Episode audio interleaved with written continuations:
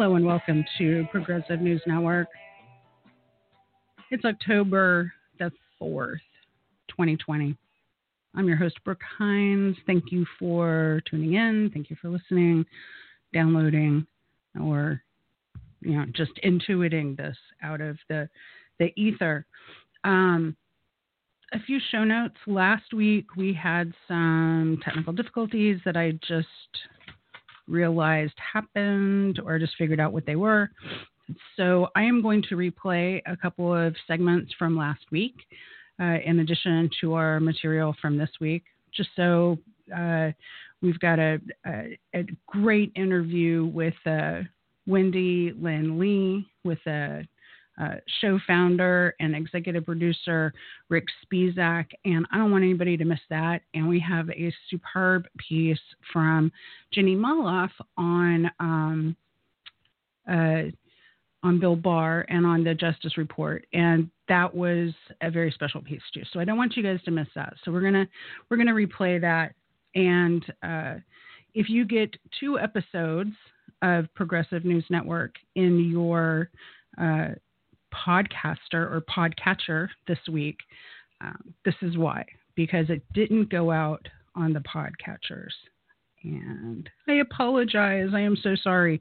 Um, again, we we were uh, tripped up by Blog Talk Radio's interface, and um, you know we're just learning new things about the interface all the time.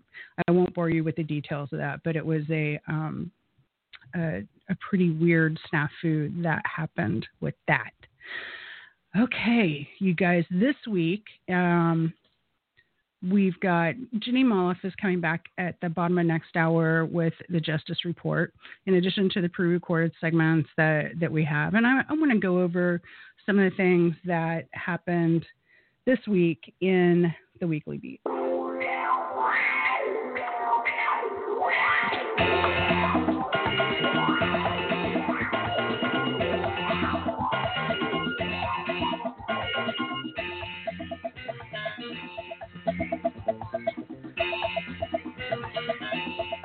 So there was a debate this week. Does anybody remember that? There was actually a debate. And uh, actually works very much in Trump's favor that nobody remembers the debate. And all we remember from this week is that Trump was diagnosed with COVID. Uh, his performance the debate was absolutely horrific. Uh, I remember remarking at the time that I didn't think that he looked very good. I felt like he looked kind of sweaty and he didn't have his usual mango shade of orange going on. It seemed to be a more more of a rust color, at least on the monitor that I was looking at, the television in the living room. And he didn't I don't want to say that Donald Trump has a has humor or is humorous, but he's definitely in the past been more able to carry him, himself with a, a little more lightly, with, with, with a lighter touch. And he definitely didn't go into this debate with that. He just went uh, uh, balls to the wall, as as aggressive and horrific as as he possibly could. And you know, it doesn't surprise me at all that he turned up with this diagnosis, with this COVID diagnosis, the next morning on Wednesday. Um, but we didn't find out until Thursday after midnight, I believe. That's the timeline. So there's a lot to unpack here. Um, by the way, Joe Biden is saying that he is up for debate number two and he's prepping and getting ready for it if Donald Trump w- will be well enough to to debate. Now, I don't think that that's a possibility, and I think that this diagnosis of COVID does throw quite a few monkey wrenches into the machinery, and so let's get into that. All right. So Trump has COVID, and today, let's work backwards. Right before we came on air, Donald Trump did a um, did a what do you want to call it? A message to Americans or a message to supporters. And I'm going to play that for you. Let's see. Um, all right. Okay. Here it is. We're getting great reports from the doctors. This is an incredible hospital, Walter Reed. The work they do is just absolutely amazing, and I want to thank them all the nurses, the doctors, everybody here. I've also gotten to meet some of the soldiers and the first responders, and what a group. I also think we're going to pay a little surprise to some of the great patriots that we have out on the street, and they've been out there for a long time, and they've got Trump flags, and they love our country. So I'm not telling anybody but you, but I'm about to make a little surprise visit. So perhaps I'll get there before you get to see me. Uh, but I just, uh, when I look at the enthusiasm, and we have enthusiasm like probably nobody's ever had. Our people that love the job we're doing, we have more enthusiasm than maybe anybody. So uh, it's been a very interesting journey. I learned a lot about COVID. I learned it by really going to school. This is the real school. This isn't the let's read the book school.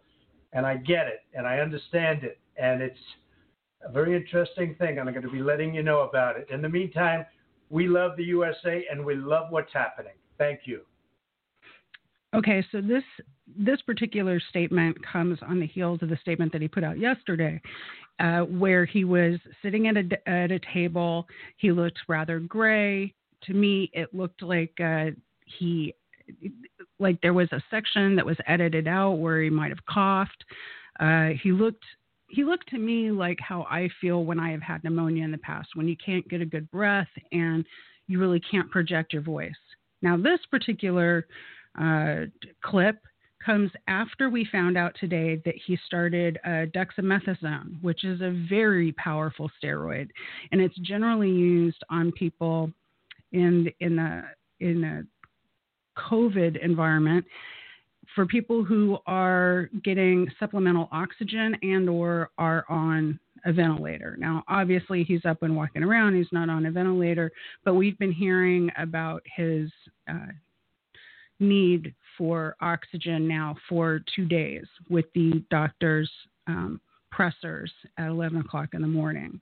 So let's talk. Let's get into a little bit of that in a second.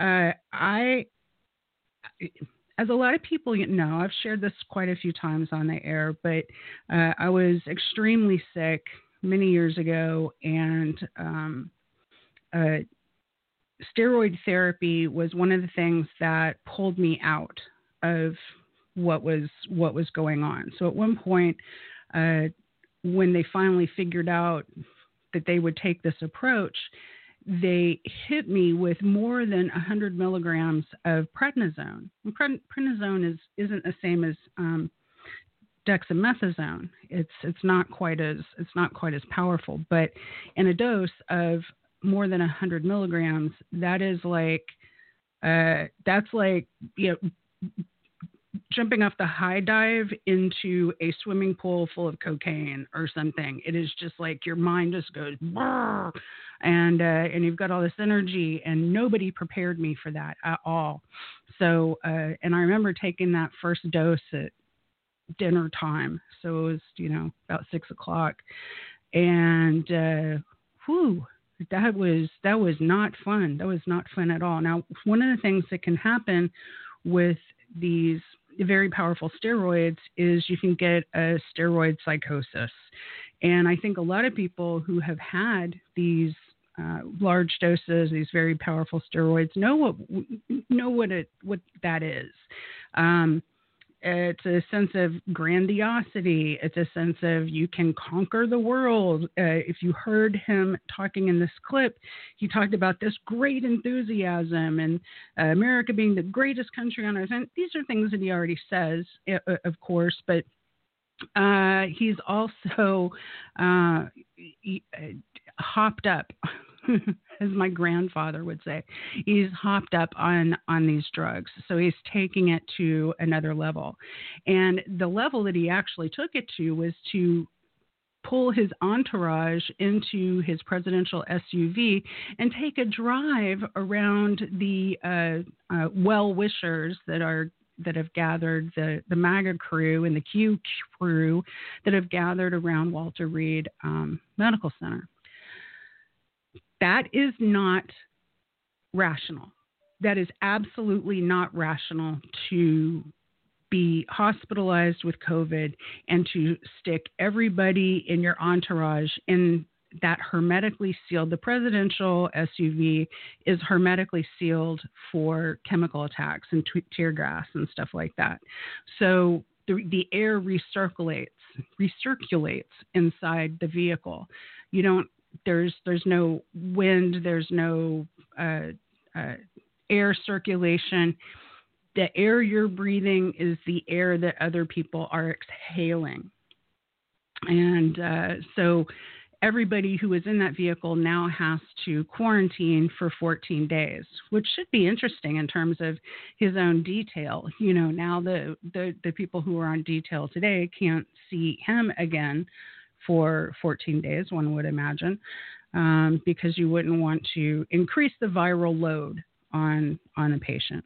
Now, the other thing he said in this that I thought was really interesting and raised an eyebrow was that since he's been in the hospital, he's met other first responders and and uh, veterans that are in the hospital and uh, please god tell me he hasn't been up walking around and just wandering into other uh, hospital rooms as a covid patient you know, and spreading COVID everywhere. I don't think that anybody has control of this man. You know, first of all, he is who he is. He's the, you know, dark triad uh, psychopath. Um, but you know he also is is this giant narcissistic personality and you know people people don't get in his way. And I think that what we saw there in this in this clip was uh, one right after another with the uh, with the it, it, seems that he's hopped up on the dexamethasone. He's claiming he saw other patients. He decided to take his entourage for a drive around you know in the hermetically sealed SUV this is not good reasoning this is not what a person would do if they're thinking correct, uh, thinking clearly. Um, so there's that. Uh, a lot of there's a lot of speculation as to where Donald Trump is in relation to the uh, the uh, course of, of COVID. Now, he says that he tested positive on Wednesday morning.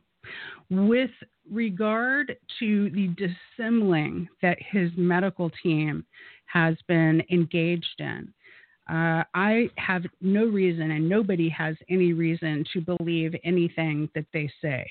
And uh, what they what they've been coming out and talking about yesterday morning and this morning uh, yesterday morning, they uh, uh, were unable to provide a straight answer on whether or not he'd been on oxygen. They were uh, they would not answer about whether he was on uh, how high of a fever he had or what his um, blood oxygen level is. And also on Saturday morning, they totally screwed up the timeline. So they said you know, oh, he he uh, he tested positive 72 hours ago, and then tried to come back on Sunday morning and say, no, I meant two days rather than three days or whatever. And this is his this is his personal presidential physician, Dr. Sean Conley, who you know has this inability to convey just basic information out to the media. As a matter of fact, this morning it was hilarious. Uh, Chief of Staff Mark Meadows was a, a photograph was taken of of him face palming with both hands, you know, while uh, Dr. Sean Conley was uh, delivering his remarks. So, you know, what we can do is we can say that we see certain things that are happening. So he was hospitalized at, at Walter Reed. Walter Reed is only an eight minute um, helicopter ride from the White House. And the White House also has its own medical facilities on the grounds. So the idea that he went to Walter Reed out of an overabundance of caution or, you know, just to check himself in, you know, that doesn't wash with me because he could, if it wasn't that big of a deal, if he wasn't actually having a lot of trouble breathing or you know wasn't having a panic attack or feeling that he really needed to, to be in a hospital then the white house is more than well equipped to take care of him there and should he need to dash off in the middle of the night he can do that within eight minutes. None of us, none of the rest of us could do that, by the way. Nobody can just like walk up to a hospital and say, I would like to check myself in um, because I think that I might have a, a coronavirus. Um, yeah, so none of that is to believe. The doctor, Dr. Sean Conley, has been reporters tried to pin him down on the issue of blood oxygen level and this is super important and i think everybody needs to pay attention to especially this this one stat. And they were able to pin him down that the blood ox got below 94 now there are also reports that his blood oxygen level got down into the 80s if your blood oxygen level is getting down into the 80s with coronavirus, at least with regard to the standard of care, that is considered a very, very severe uh, case. Going going below 94 is is considered a moderate to severe case. Okay, this is this is not good. If your body is unable to keep your blood oxygenated and unable to keep those levels up, then that means that something is is not going right systemically. And especially with regard to coronavirus, we know actually what's what the problem is there. Um, Donald Trump has some preconditions. He's overweight. He's 74 years old. And the doctor said something interesting at yesterday's press conference that made it sound like he might also have an inflammatory issue in addition to uh, what everybody can see that, that he's an older gentleman and that he's overweight. Um, it is generally taken to be that you cannot say whether a person is going to um, pull out of COVID or not until around the ninth day of being sick. Now, if he tested positive on Wednesday morning or even Thursday morning, whenever it was in the middle of the week that he tested positive, that doesn't necessarily mean that that's when he found out and that doesn't necessarily mean that that's how long he's been sick, but that's the piece of data that we have that is public. So I think that as we count the days to day nine, we count from Wednesday. So from Wednesday, day, nine days away from Wednesday, whether we'll know whether he is actually going to pull out of this or not, it will be Friday of this week of this upcoming week. Um, really, until then, there's not much that that that we can um, that that we can say because this is what COVID does. It comes in waves. And right now, he's just charged up with these steroids and he's, you know, like a raging bull. And God, I feel sorry for the hospital staff there having to, to deal with him with that. Um,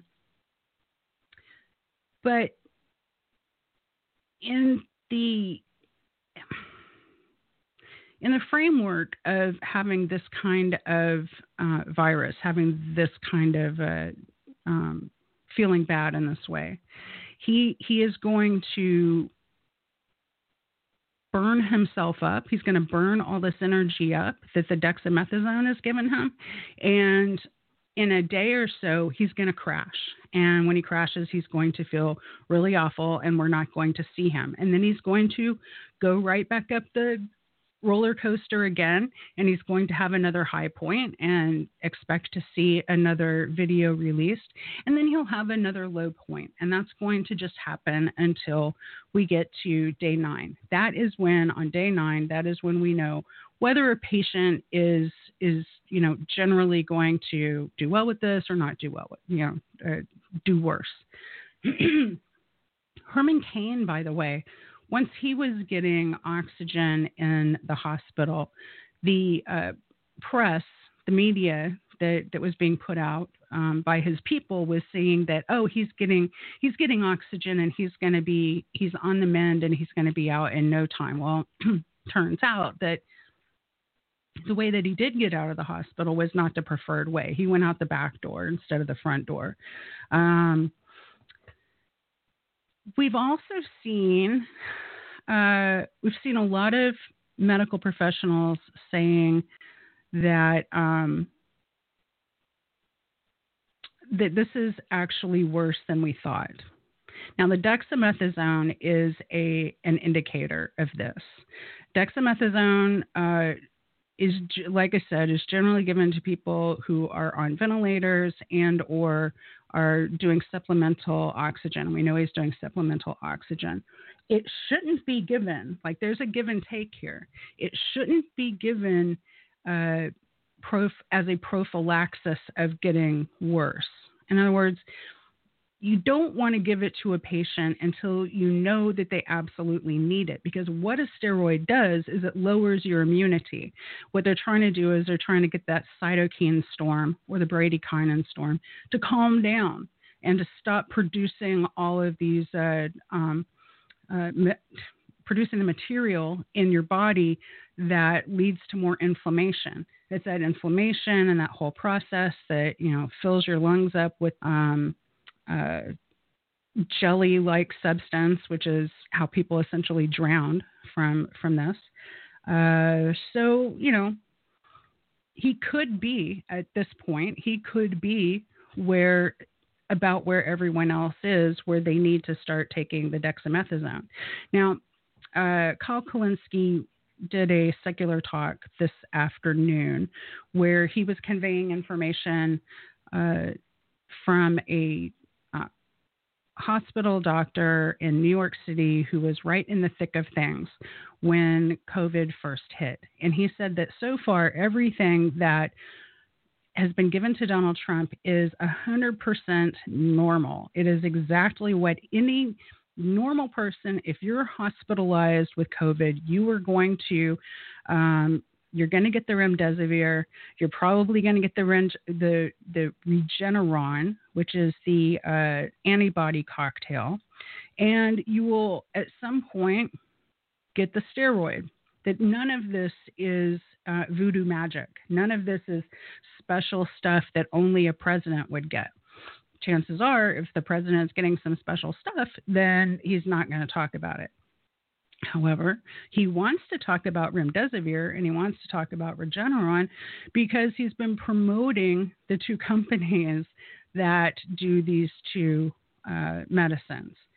And uh, remdesivir is known not to really improve anyone's outcomes. It generally uh, um, shortens your stay in the hospital by a day or two. I mean, it, it's really it has a really weak uh, action on this on this particular virus. Regeneron is the way to think of Regeneron is this is a antibodies. You're introducing antibodies into your body, kind of the way folks were talking about plasma therapy. So someone who had been sick with with COVID, they would their body would produce some antibodies, um, and then you could you know use the plasma from that patient, introduce it to your body, and then you would confer those antibodies over. It, it's kind of the same idea. You're introducing antibodies into the patient that should help them fight off this particular attack.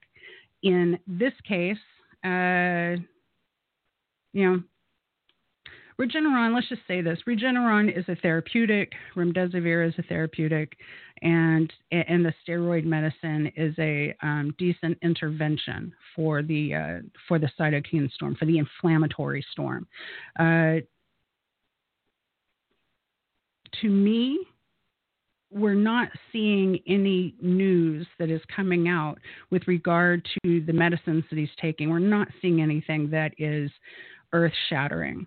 Uh, Regeneron, by the way, does it has there, I, will I'll put this in the show notes. There's a, a really good study out of Iran, of all places, where Regeneron was tested in um, high risk populations, so people of color, um, Latino, African American, and people in high risk groups.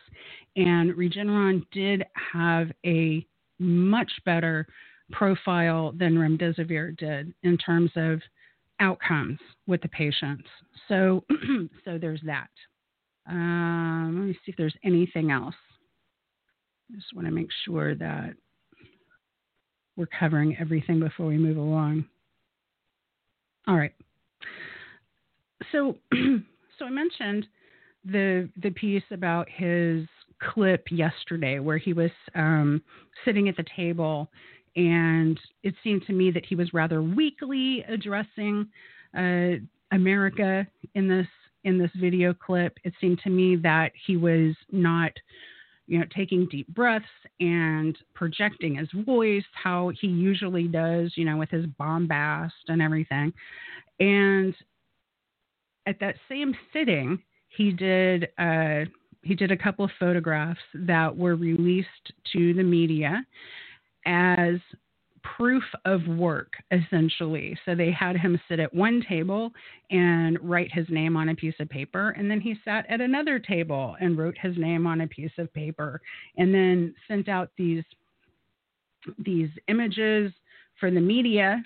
And of course, immediately the media looks at the metadata on the photos and says, "Oh my God, these were taken 10 minutes apart." so he wanted you to think that he had been working all day and that someone had just, you know, kind of casually come by and taken a picture here and taken a picture there. No, no, no, no, no. He had he had had a a the clouds had parted for a little while. He was able to sit himself up. He was able to spend 10 or 20 minutes taking photos, and that was it. And end of story. Now, what happened after that particular uh, set of photos were were sent out was kind of remarkable. Um, Chris Hayes tweeted out. He said, "This all has a deeply Soviet feel about it." Um, he and by that he meant that uh, Donald Trump was just writing his name on a piece of paper rather than I don't know signing a bill or something. Um, and that's a really kind of unfortunate and dumb way of of commenting on this. It doesn't have a Soviet feel. You know, Wood, Wood, Woodrow Wilson had a stroke and it was covered up. FDR had polio and it was covered up. Reagan had uh, early stages, at least, of Alzheimer's and it was covered up. And uh, JFK was not in good health at all. He was he was being held together with um, um, speed and barbiturates. So um, this is this is not Soviet, okay, and that is completely par for the course for MSNBC's um, messaging. I mean, it's that serves a, a purpose for the national security community, and it's just very disappointing that someone that I used to respect has, you know, kind of fallen to this fallen to this level that um, I mean, who's to say whether he believes any of the stuff that he says or not, but it's absolutely what he needs to say to please the people that he works with. It is the messaging that the entire um, MSNBC cable news channel and network essentially with M- with NBC on on regular cable it's what they've adopted. Is uh, they're just going to run with this whole um, Russia thing. But make no mistake. I mean, we've we've had presidents who have fallen extremely ill, some with very long-term illnesses, with uh, with regard to uh, FDR and Ronald Reagan. Um, JFK took office as someone who was extremely uh, uh not well. You know, he he had taken a lot of of damage in the war. So he had hurt his back a lot in the war. And I know what that feels like. Um, so, you know, somebody with chronic pain, somebody with a, um, ongoing issues probably having to do with inflammation with that, and how that affects your ability to think and your ability to have um, stamina. You know, because you're always fighting against fatigue when you have that kind of long term injury that is always uh, sending pain messages to your brain. Um, something else that was interesting about this uh, whole situation. Let me uh, let me back this up real quick. Um, we were talking about Regeneron Regeneron recently signed a $450 million contract with the U.S. government for this coronavirus therapy that uh, Trump is getting. And um, and I'm not sure how, but I read a piece today about how Trump has some financial stake in the companies that are putting out Regeneron and Remdesivir. And this this little tidbit right here that Regeneron, you know, just signed a giant contract with the U.S. government. That's that's pretty uh, that's pretty startling. Oh yeah, Trump gave his friend, the CEO of Regeneron, a massive government contract. That's what I just mentioned, and Trump so happens to own stock in the drug. Um, one of the drugs he is currently promoting and taking for coronavirus. Regeneron is it's the only thing really right now that that that people are getting excited about.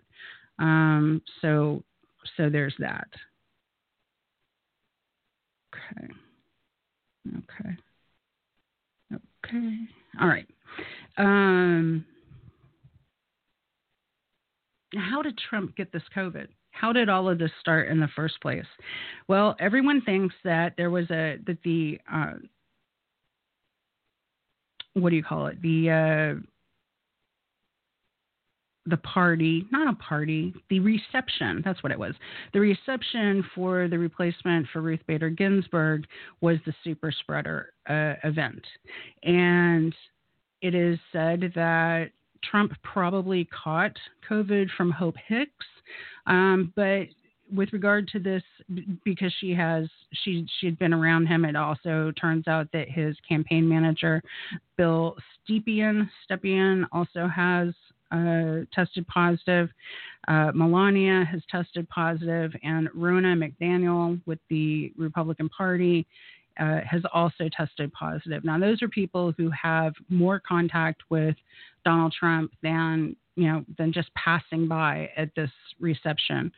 Um, so those folks are the ones that I would I would assume uh, would would be the ones who have passed it on to him. That's really neither here nor there. What's important though is where the super spreading occurs and why that's important is because you need to be able to trace uh, backwards and forwards. So there was a really good article this week in the Atlantic magazine uh, online, and it talked about the sociology and the math that has to do with the spread of coronavirus. Coronavirus does not spread equally. Everyone who catches coronavirus does not spread coronavirus equally. Some people who get coronavirus do not spread it to anybody else at all some people can get coronavirus, not have symptoms at all, and be uh, and be a super spreader. And so the way that this math works out, it's that uh, 20% of the people who have tested positive for coronavirus or who have coronavirus, uh, 20% of those infected infect 80% of everyone else. So certain people have the capacity to be super spreaders, to um, to be the ones that you got to look out for. Um, Japan recognized this fairly early on, and the reason why they didn't have the same horrible outcomes that the United States did was that they took an approach to tracing, to contact tracing, that took this into account. So they focused on, they focused their energy on finding these super spreaders and uh, quarantining them specifically and making sure that those people uh, that they knew everyone that those people had come in contact with. And that's how they kept it under control. It's a, it's a reasonable, rational way to go about it. Um, other people who were at this event, I know that everybody has seen these uh, photographs that the Washington Post did of everyone sitting outside at this reception. And they've got the photo in black and white, and then the people in color or outlined in red who have tested positive. And so people who have tested positive, in addition to Hope Hicks, Ronna McDaniel, Melania Trump, and uh, the Trump's campaign manager, Bill Bill Stepien, is uh, we have Chris Christie, who also just checked himself into a hospital. Uh, we have Kellyanne Conway, we have Senator Mike Lee, a Republican of Utah. We have Senator Ron Johnson, Republican of, of, Wisconsin, and Senator Thom Tillis, a Republican in North Carolina. Now, that is very important that we have these three senators here that are um, positive because the Senate, Senate Republicans, unlike the Senate Democrats, uh, meet for lunch, I think it is. They meet in person three times a week three times a week they meet. And and as they meet they take off their masks if they're wearing them and talk and eat lunch and and you know buddy buddy share backslap all the stuff that republicans would would do. Um, i don't know sharpen their horns whatever it is. And um, so if you've got three senators for sure that we know of one from North Carolina, one from Wisconsin, one from Utah, that are positive now, chances are there's a lot more uh, corona positive Republican senators right now. Now, that is going to be very interesting with regard to anything ongoing uh, in terms of um, uh, oh, I'm having that word finding thing. That's so much fun. In terms of uh, filling the seat for the Supreme Court, if they don't have a quorum, they can't go forward. And what we know about the course of coronavirus is that, like I said, you know, it takes about nine days to know if you're going to come out of the woods. And then, even after those nine days, a lot of people are just sick forever. Uh, like sick for a month, sick for two months, and some people go chronic for quite some time. So who knows when or if they're going to get that that quorum back? That is going to be very very interesting to watch. All right. Uh, I think I've covered everything that I wanted to cover about that. And just real quick, I want to I want to hit some other highlights. Bill Barr, uh, Attorney General Bill Barr, has announced that he is self quarantining. He's said a few times that he number one wouldn't share his um, COVID status. And then he backtracked on that and he said that his most recent test was negative. Again, I don't believe any of these people as far as I could throw them. Uh, so, you know, take that for what it is. Kellyanne Conway was said to have had an intimate conversation with Bill Barr at the reception out on the lawn. And uh, let's see, what else do we got here? Uh, the White House gift shop or grift shop has uh, announced that they're releasing a Trump defeats COVID commemorative coin. You can pick these up for $100 a piece. Sounds like Dewey defeats Truman to me, but um, you know, hey, uh, you, you know what would be funny? Pick up a couple of these coins, and if he dies, they're going to be really worth some money. So you know, tips. Um, oh, and speaking of tips, like stock tips, uh, the, the reason why, if you're wondering why uh, Donald Trump gathered everyone into the hermetically sealed SUV to drive around this afternoon, he's doing that for the stock market. He's doing that to to put on a show. And the show is for money. The show isn't for us. The show isn't for anything that actually matters to people. It is it is all about making money in the stock market and making sure that there is still enthusiasm for him and that that uh, that he is minimizing the fears that, that people have about his health. It's all a freaking show. And I know I don't have to tell you guys that, but I just feel like I need to, you know, um, scream into the void of what all this craziness is about. Uh, New York City is closing schools. They had just opened a week ago. Now they're closing them in hard hit areas. So that's pretty much all of New York City. Uh, of course, Florida hasn't done anything of this sort. In fact, we've gone the other way and we've opened up bars and restaurants. So, um, you know, we'll start to see some fallout from that. Maybe, maybe not. I don't know if I trust the data coming out of Florida, to tell you the truth. Um, and finally, Colombian designers have made a cardboard hospital bed that doubles as a coffin. Woohoo! Yay! This is just super convenient. Um, yeah, so if you go to the hospital and they put you on a cardboard bed, um, I would I would maybe you know ask to be moved or something. I don't that would not seem good for me. Um, that would seem very very bad. All right, that is all I have on the Trump COVID update. Um, stand by. We are going to we're going to I'm going to play Jeanine's piece from last week. This is super important. I want you guys to all hear this. So. Uh, Here's uh, Jeanine Molloff with a very important piece from last week. Coming right up.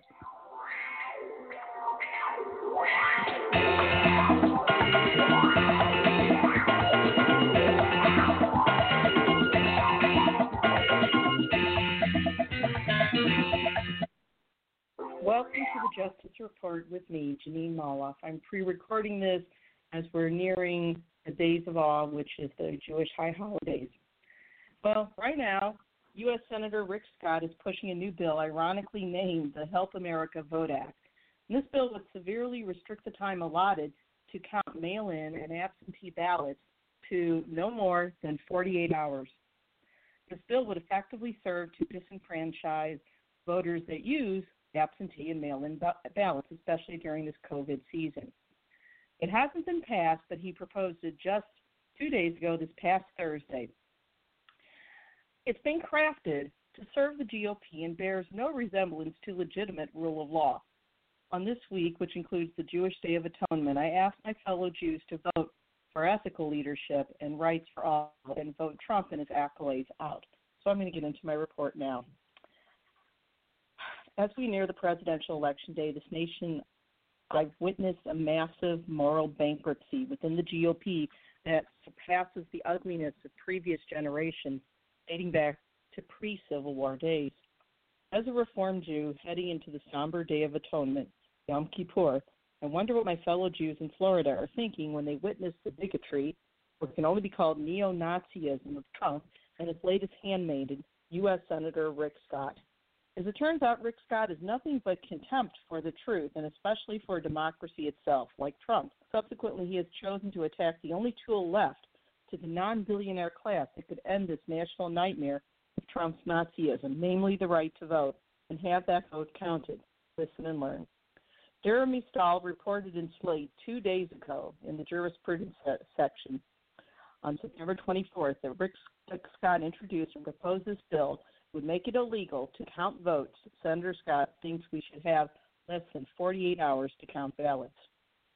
And this was really no coincidence. Just the same week, Trump said he was, quote, counting on the federal court system to make it so, so that what, end quotes, whatever preliminary tally is completed only on election day, that's what will be validated as the final vote count. So states that basically collected absentee ballots, um, mail in ballots that were all cast, requested and cast within the appropriate time limit, but weren't counted, so they, didn't, they hadn't completed counting by the end of election day, those ballots would be tossed. Period. They would be nullified. And this would functionally end the right to vote and end American democracy. And it appears that other Republicans are going all uh, in on this idea that we just shouldn't count actual votes. So Senator Scott's bill would really cause mayhem, all right? And it, you know, it's ironically named the Help America Vote Act of 2020. It couldn't sound more Orwellian if he worked at it, but I doubt that Rick Scott's really that clever. But again, I'll reiterate this bill would require mail in ballots, and that means absentee as well, be counted within oh, 24 hours of when voting closes on election day. So that would be election day, and then within 24 hours of that, that's the 48 hours. Now, Scott's legislation would prevent mail in ballots that were received before election day from being processed and counted until the morning of election day, November 3rd. So all these mail-in ballots, all these absentee ballots that were cast maybe a month earlier because their states allowed that, will not be counted until the morning of November 3rd if this bill became law. It's not law now, but that doesn't mean much for the Trump administration. This would basically not only nullify your right to have your vote counted, especially if you vote early, but it would contradict state election statutes. And, you know, once again, what right do they have to nullify state law? That includes a law that Rick Scott signed when he was governor of Florida. Basically, the bill would move back the date which votes can be counted and move up the date by which the count has to end, and that's a 48 hour window. Now, in Scott's own home state of Florida, um, votes can't, they can start to count votes up to 22 days before election day. Um, but again, his proposal, and again, this is just a proposal, not law yet, but Rick Scott's proposal would limit the time for a vote count.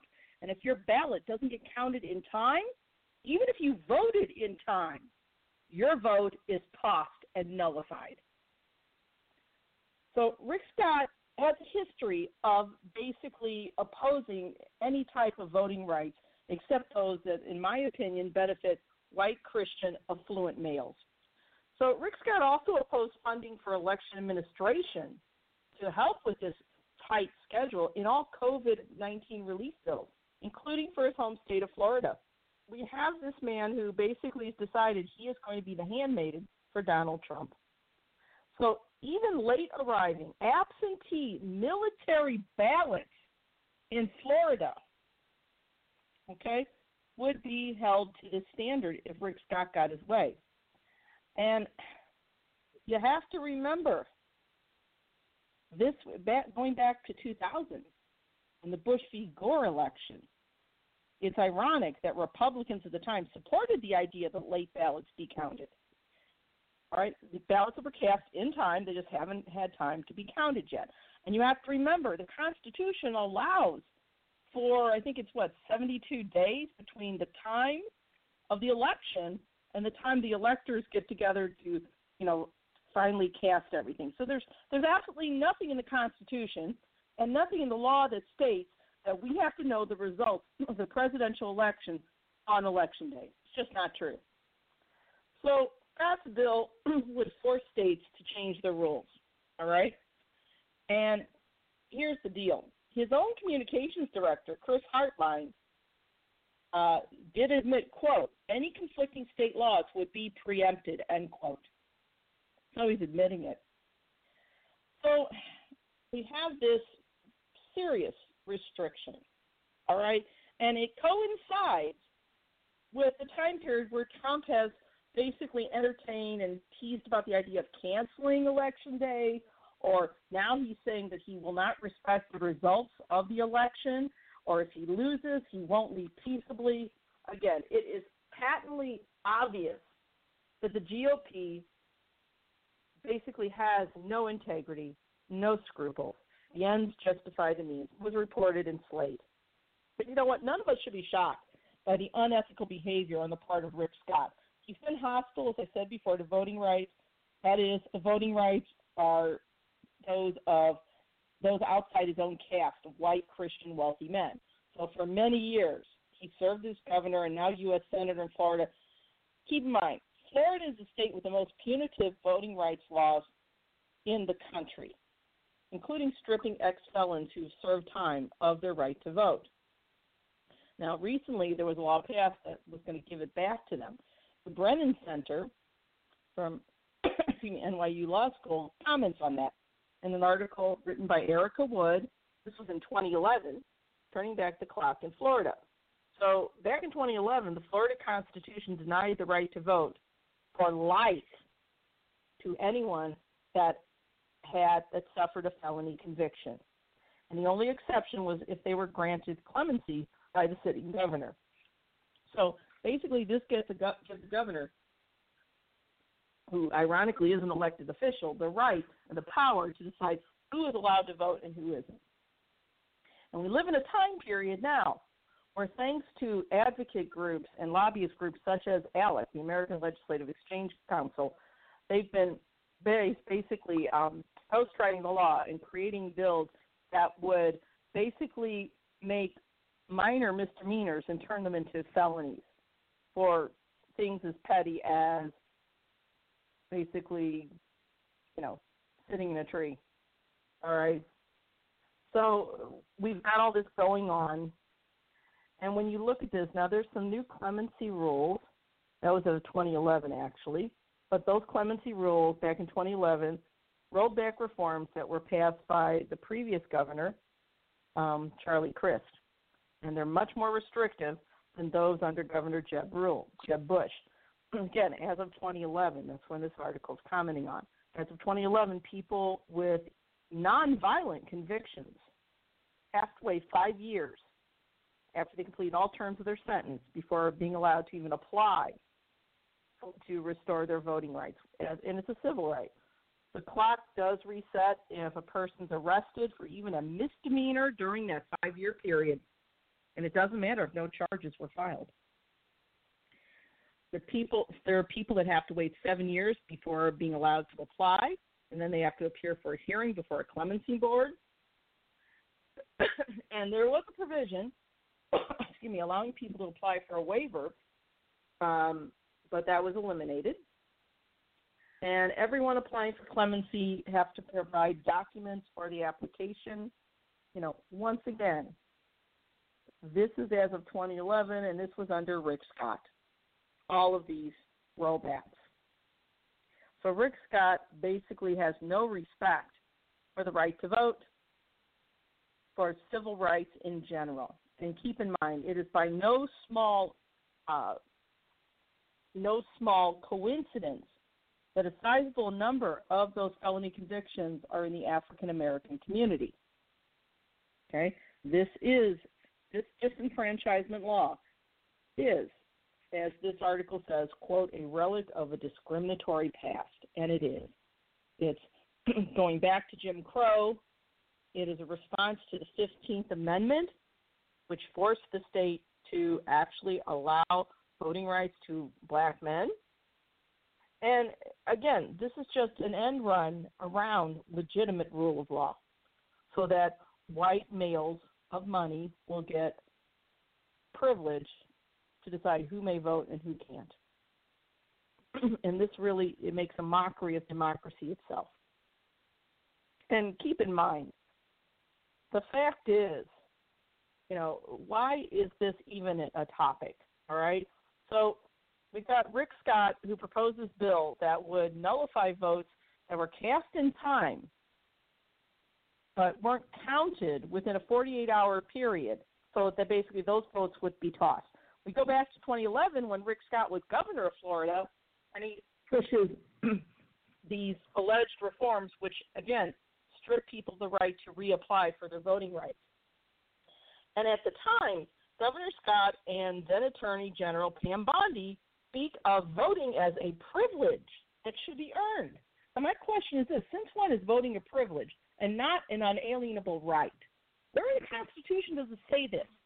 The very idea that voting is a privilege lowers the act to a favor granted by a monarch as opposed to that very inalienable right spoken of by the founding fathers. This is inexcusable. You know, then we go back and look at Rick Scott's personal, his his business background before he became a politician. He was the CEO of a hospital company that went public in '97 called Columbia HCA. They forced him out of Medicare and Medicaid fraud. Um, Scott left. This was reported by, let's see now, Randy Schultz, and they forced him out. He left with $300 million in stock, 5.1 million severance, and a 950,000 per year consulting contract for five years back then. And Scott calls it taking responsibility, but he, he Rick Scott didn't let the facts stop his revisionist version of events in his Senate campaign. So when Rick Scott first ran for Senate, um, he had this Senate campaign ad that tried to rewrite the history. And the ad is ironically titled Responsibility. And you keep in mind that when this happened with Columbia HCA, they had to, the company of which he was the CEO had to settle with the government. And the company admitted to 14 felonies that were all related to fraudulent billing and practices. And most of it happened on, while Scott was CEO. And some of these felonies they admitted to was the Columbia HCA gave kickbacks to doctors who would refer patients. They made patients, the doctors, Columbia HCA made patients seem like they were more severely ill than they were, so Medicare would pay more. Columbia HCA, according to this report, took two sets of books. The settlement required Columbia HCA to pay 1.7 billion in fines. That's the largest, the largest healthcare fraud settlement in the country. Got left um, and he basically bragged about how he transformed how American hospitals do business. Well, you could say that. So, Scott's business model depended on fraudulent practices, um, defrauding Medicare, Medicaid, so on and so forth. And yet he won two terms as governor. It, it, it uh, it's amazing. Um, and then he claims he's the responsible party. In fact, the ad for his, when he ran for governor, he claimed he took responsibility, but he didn't. Scott blamed the investigation back then uh, on the Clinton administration, claiming that the Clintons wanted revenge after Rick Scott opposed health care reform. All right, and he said that Columbia HCA was no worse than other companies. He said that well, the government didn't charge him with a crime, and he didn't know anything and that but he was also a genius who deserved that expensive severance. Okay, either he's totally he was totally incompetent as a CEO, or he knew everything that was going on and he's a criminal. So you know, once again,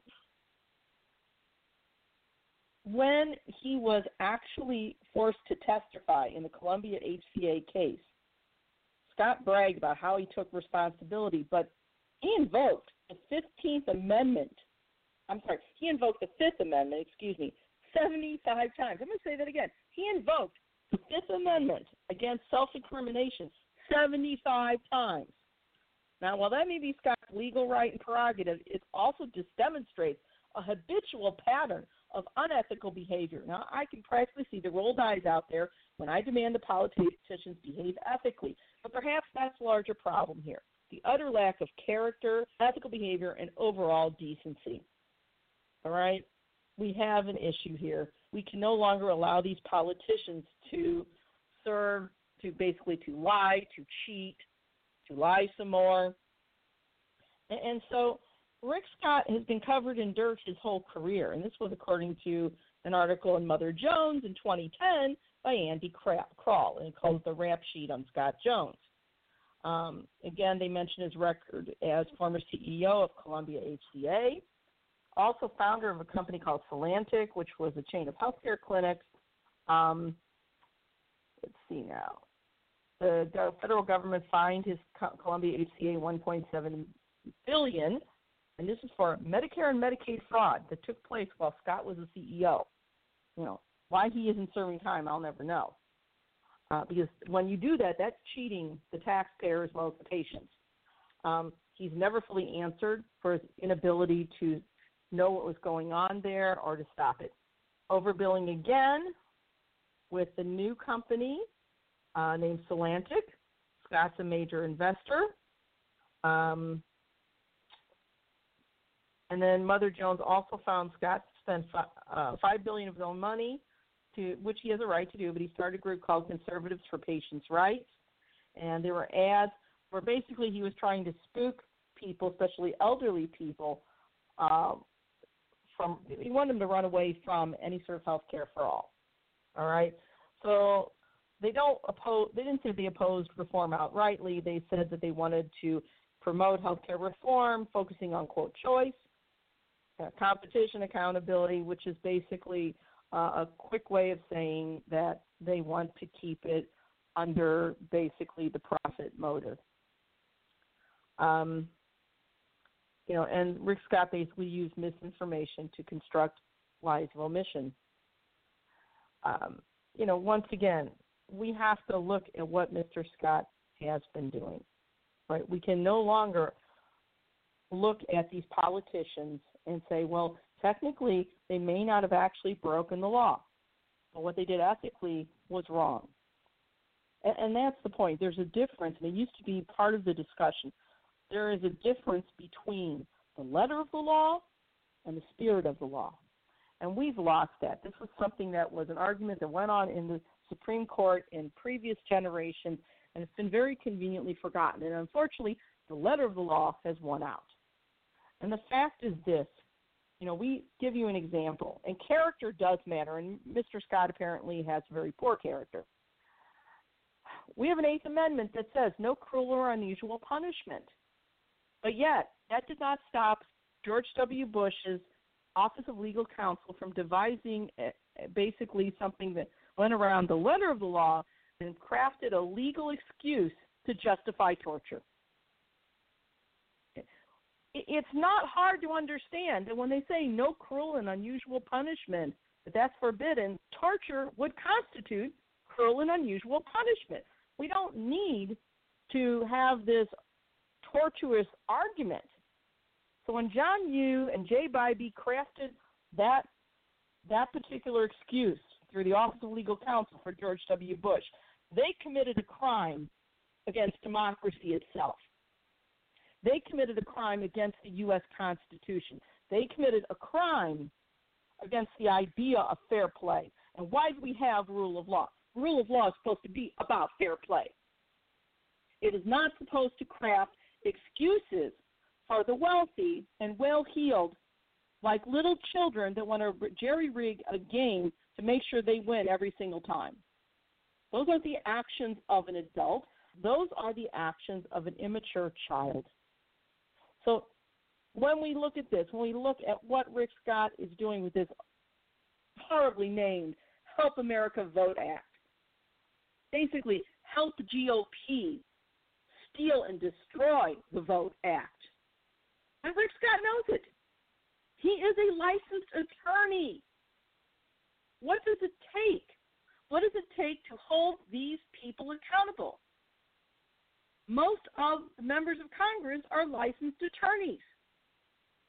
And frankly, most of Donald Trump's most ardent defenders, whether it's Mike Pompeo, uh, Missouri Senator Josh Hawley, Missouri Senator Roy Blunt, Florida Senator Rick Scott, they're, except for Roy Blunt, most of them are licensed attorneys. But apparently, as long as they can craft something that technically lets them wiggle out from under, then the spirit of the law doesn't matter. The idea of free speech then doesn't matter because they will just write something that nullifies it. The idea that you have a right to vote and have your vote counted will also not matter because they'll just write the Help America Vote Act and, oh, sorry, you did vote in time, but it didn't get counted in time. And that's no fault of yours, but tough. We're tossing it. That's what's happening. We have to hold these people accountable. And that's what it is. So now Rick Scott is working, as I said, feverishly to steal the rights of voters to have their mail have their mail-in ballots counted. And this is during a pandemic, a deadly pandemic, and he still crafted this bill. And there's no surprise here. The GOP of Trump has clearly demonstrated that they possess zero respect for legitimate rule of law and are utterly incapable of telling the truth. Rick Scott's scheme to steal our right to vote safely during a pandemic is merely the latest symptom of a nation led by what can only be called out as a criminal, a racist, a neo Nazi, namely Donald Trump. During this period known to Jews, known to my fellow Jews, as the days of awe, leading up to the culmination, which is the Day of Atonement, Yom Kippur, we should be cognizant that ethical behavior matters. Fair play matters.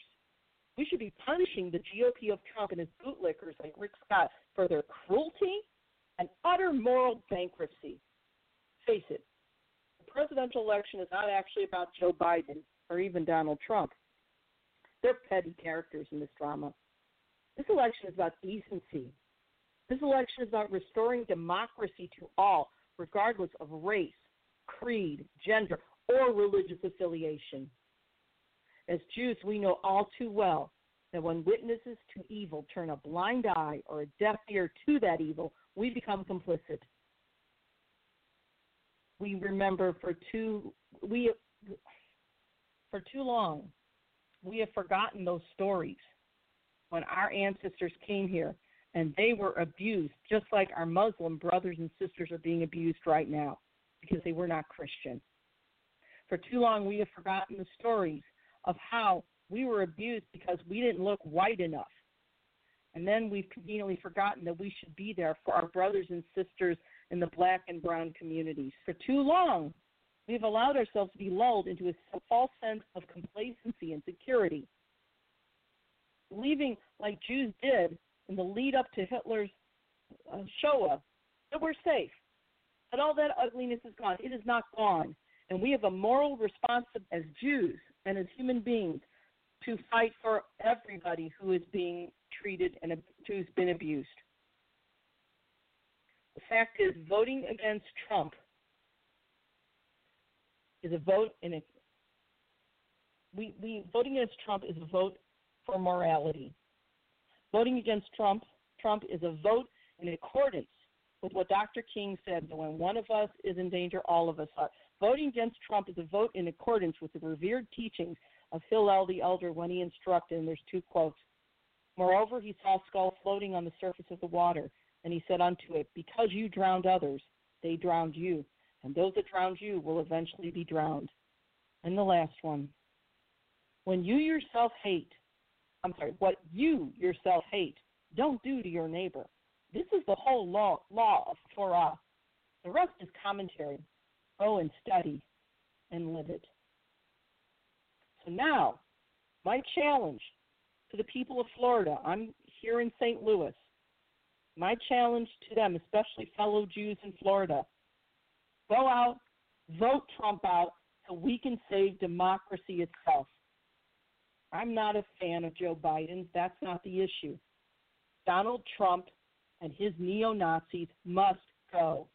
And even if we defeat Trump, we still have an uphill battle because until every person of color, every member of the LGBTQ community, every religious minority, until all of us are treated with the same respect and the same rights as anyone else, none of us are safe and none of us deserve to be safe then. We have that moral obligation. And heading into these days of awe, heading to tomorrow evening, Yom Kippur, the Day of Atonement. I can't think of a better way to atone for any sin than to defend our brothers and sisters of other religions, including the Muslim community, to defend our brothers and sisters of color, to defend anybody who has been abused and mistreated and discriminated against by these neo Nazis. So once again, go out and vote Trump out. Vote Trump out in the name of democracy. Vote Trump out in the name of decency. And that's my report. All right. Thank you so much, Jeanine. We'll hear from her in just a little bit. And like I said, we are going to continue on with Rick Spizak's interview with Wendy Lynne Lee in just a moment.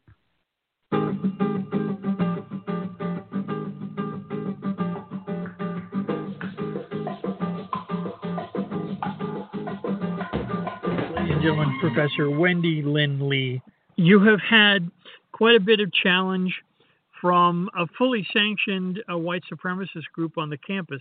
Can you talk about the long term impact that that kind of pressure is going to have on academics? My principal, probably most um, just direct interaction with uh, white supremacists, white nationalists on my own university campus um, occurred in 2017 um, around um, a window display that I had made of the American flag as a, a protest of um, Donald Trump's election. The flag had actually been hanging in my window upside down as protest since November 4th of 2016. Um, but it exploded as a matter of controversy on the campus when um, the what I regard as sort of the the um, primo American white supremacist youth group, Turning Point USA, and Charlie Kirk, um, somehow I still don't really know how um, got got a hold of the fact that I had put up this display and um, we're trying to organize um, a, a, student group on the campus who who really went after me for it. Um, and I think, as I've long said, the probably the bigger part of that story um, was less about the attack that Turning Point USA made on me and a number of academics around the country and in, in Pennsylvania, but just the lack of protection offered by university administrations um, to their faculty and to um, what I regard as a fundamentally important concept in academia, which is academic freedom. This flag, I'm always um, I'm, I'm always wanting to point out, was not hanging in a classroom. This was my office, um, my office window, which I where I I don't I'm, I have not given up my free speech right, and I am not imposing it on students. But the lesson was deafening for me, and I think for hundreds of academics in this country, namely that uh, your university administration is going to talk the talk about academic freedom, about protecting diversity of opinion, and they're not going to walk the walk. And that that that was the lesson. Um, they're going to talk the talk, but they're not going to they're not going to walk the walk and alienate their uh, potential donors or their um, place in the in the um, pay hierarchy of their own state. Well, if teachers aren't allowed to control the curriculum, if any discussion of alternative points of view is stifled, any pretense of academic freedom is out the window. Uh, what's to prevent these people from deciding, like Trump has, that uh, Howard Zinn, that there should be no discussion of Indian rights, that uh, African American rights are uh, uh, inconsequential, that only blue lives matter? There's, there's really mm-hmm. no no stopping where that could go. Yeah, I mean, yeah, no, it's it's terrifying, and I it is particularly directly relevant to me right now. I am right now teaching a course that take a critical makes a critical examination of Karl Marx and very specifically the the beautiful and important literary and philosophical work called the Communist Manifesto. This is a pre-graduate student seminar, so it's mostly philosophy and political science seniors. And this is exactly the kind of literature that I could easily imagine um, being struck from uh, any academic right or philosophical curriculum in, in the future. That many of us, including me, would both actively resist this, that I'm teaching this class as an act of resistance. And I tell my students that I'm completely forthright. It's not a promotion of the manifesto. It is a teaching of the content of that vitally important piece of literature.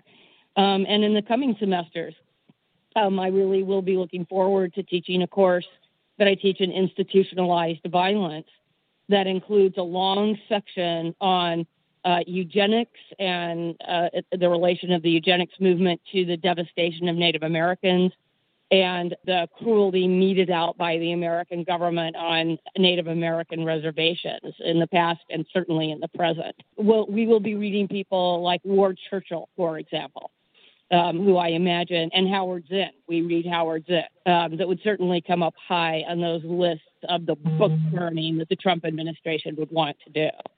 It is imperative, imperative that he neither be reelected, right, nor permitted by our apathy or our pathetic acquiescence to be allowed to stay in office if he refuses to leave.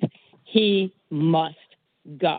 The democracy is at. Stake. When we hear that the president wants to design a pro America curriculum, yeah. it is absolutely an anathema to uh, the entire American educational system as it has been. Yes.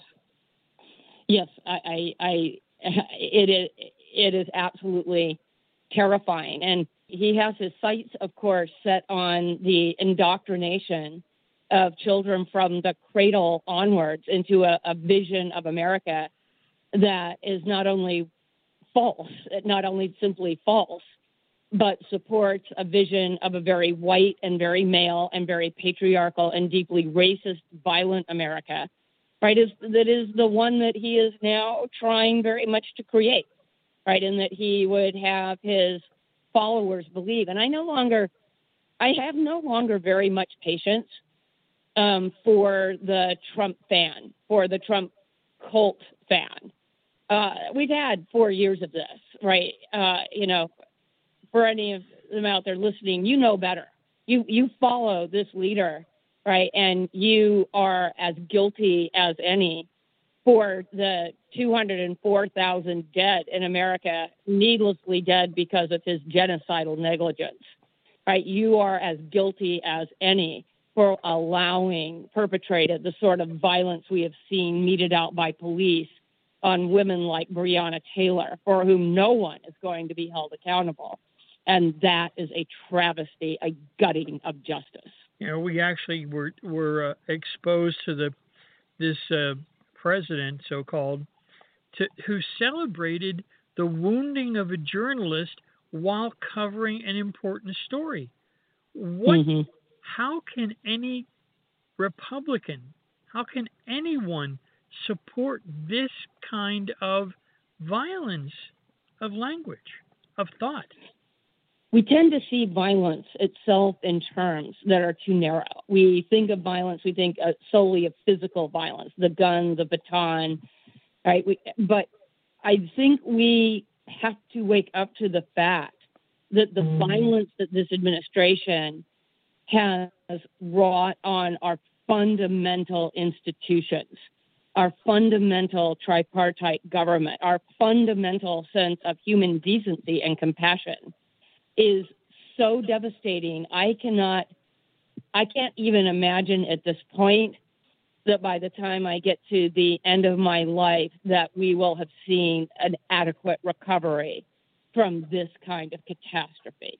You know, we witnessed the use of shock troops and gas to clear a church step so that he could pose with a Bible.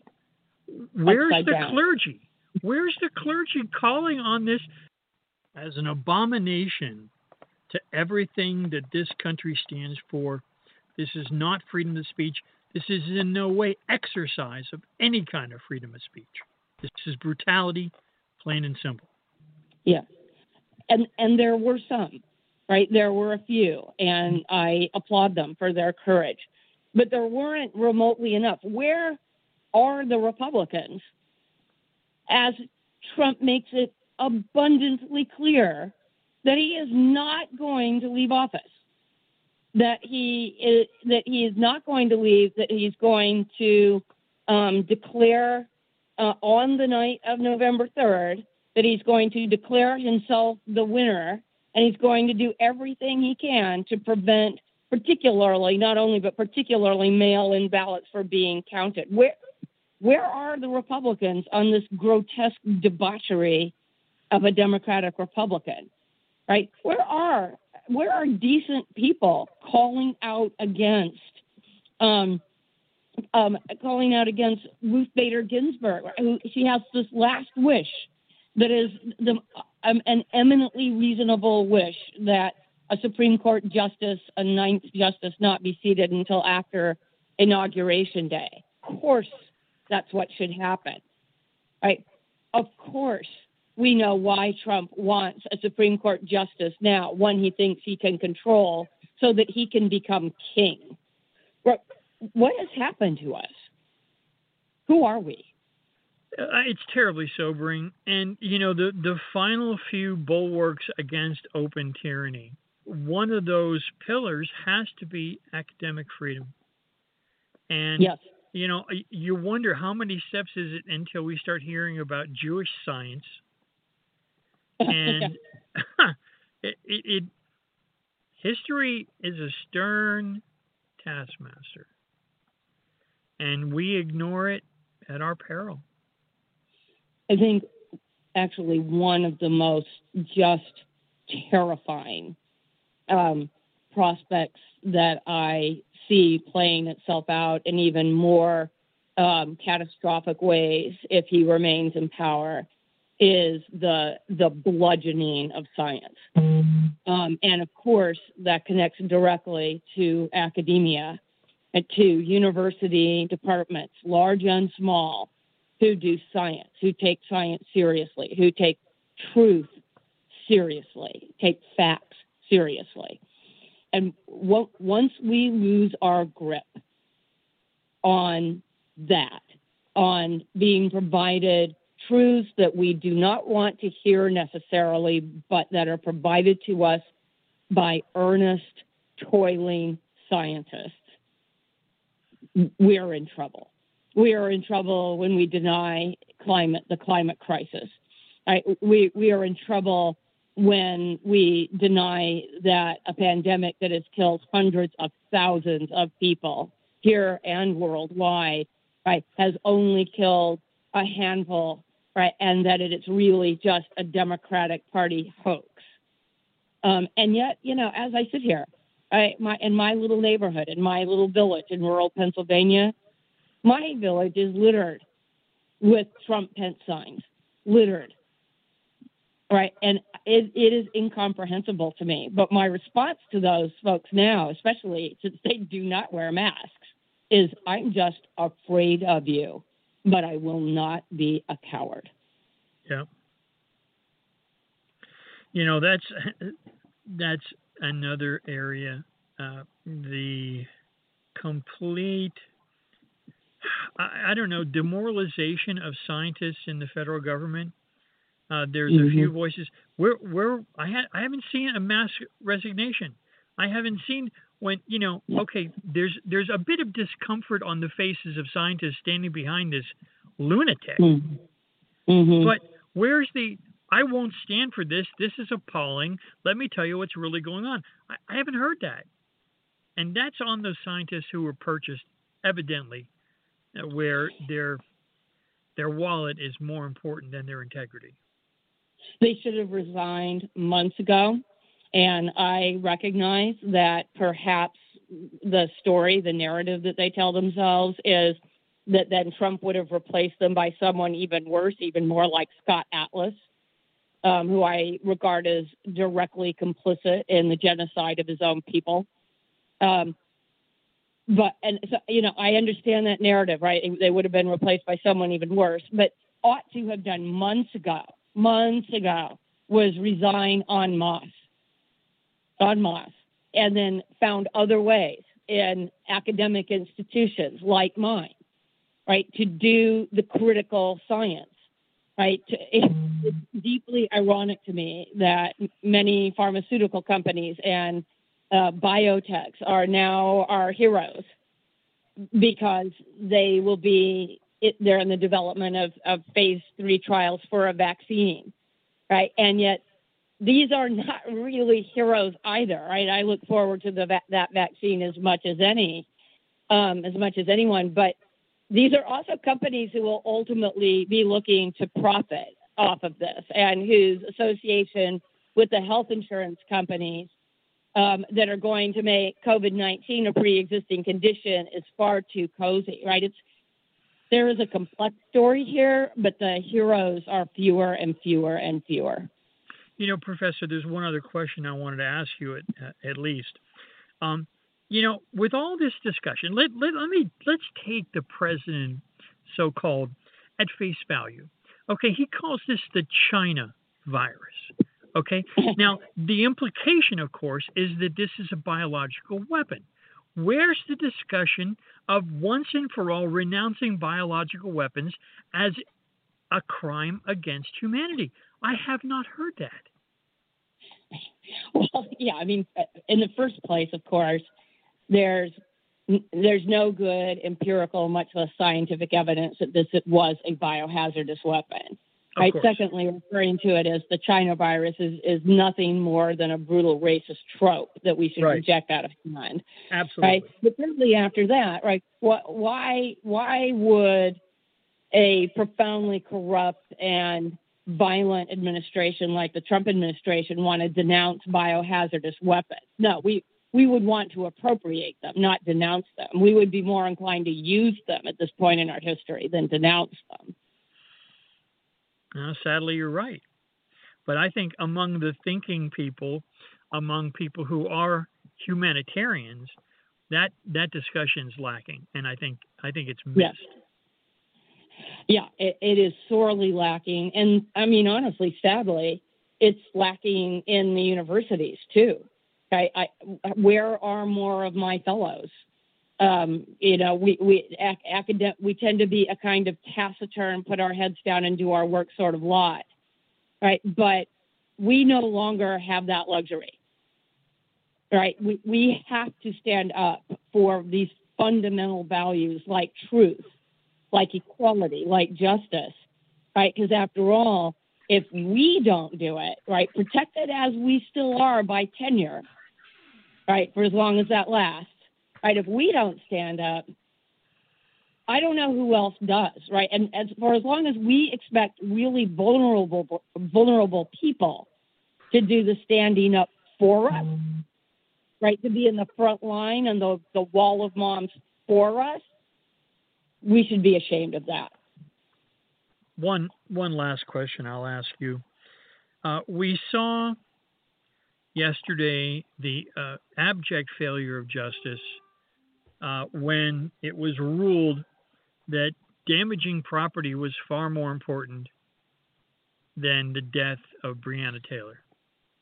Yeah. How could any how could any officer of the court countenance a ruling like that? As a philosopher, as a student of culture, what was your what was your reaction to that? I, I don't know that I think you need to be a philosopher or a student of culture to see right through that. She was black and she was female. And there are two, perhaps three systems of justice in this country one for white men, right? One for men, and one for women, right? She's a black woman.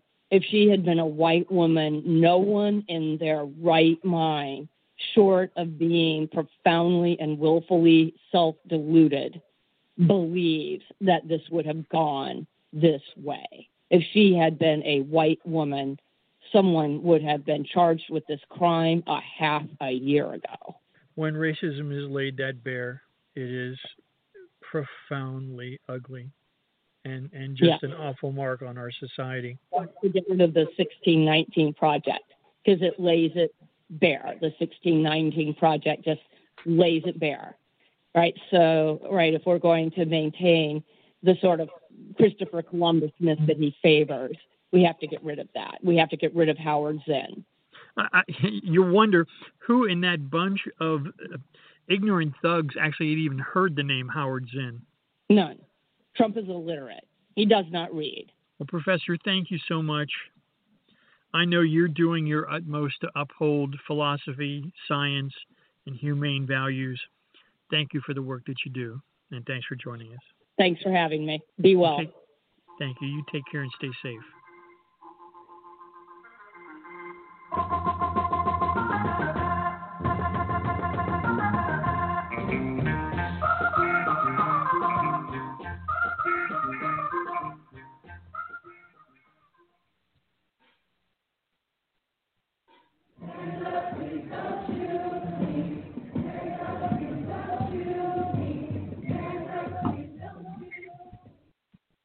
And we have Jeanine Molloff with us for the Justice Report. Hey, Jeanine.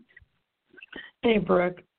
I'm going to just get right into it. We're getting close to the election, and and the fact is, believe it or not, there are still some people that aren't totally aware of the extent of Donald, not only Donald Trump's racism and overall misogyny and other forms of bigotry, but that of the GOP itself. So I'm just going to start. Okay. Uh, and hopefully the voters, especially those in Florida, a battleground state, especially fellow Jews, will realize they need to get rid of this monster. Donald Trump has a long documented history of racism, sexism, and anti Semitism. When I say anti Semitism, I mean against Muslims and Jews.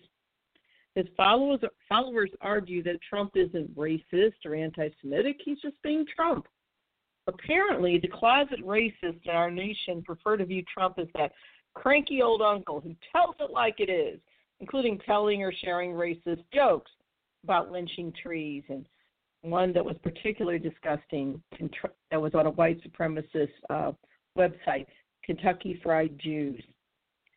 They are humorous, but these are the ravings. These are the ravings of and trademarks of racists that taught American racists that taught the Nazis of the Third Reich all they needed to know. A lot of Americans don't realize we have it backwards. When Adolf Hitler was looking to build his murder machine, he looked to the racist um, situation under Jim Crow here in the United States. And the accompanying bigotry and racism and anti immigrant uh, sentiment that formed the Immigration Control Act of 1924 that limited any non white, non Christian um, migration to the United States dangerously to small levels. So Trump's defenders have been at it again. Just this past week, before his COVID diagnosis and during the first presidential debate with Chris Wallace of Fox moderating, okay, this is a, uh, he showed his true colors again. And this is a debate where Wallace gave Trump the opportunity to denounce white supremacy. White supremacy, understand this, is actually the cornerstone of racism and subsequent Nazism. And you have to understand that actually Nazism was built on the racist foundations of this country. And specifically, Wallace asked Donald Trump to denounce not only white supremacy, but a specific group. He, he mentioned the Proud Boys. And once again, you know, Trump refused to even call him down, call him out. He basically, you know, said, Proud Boys, stand back and stand by.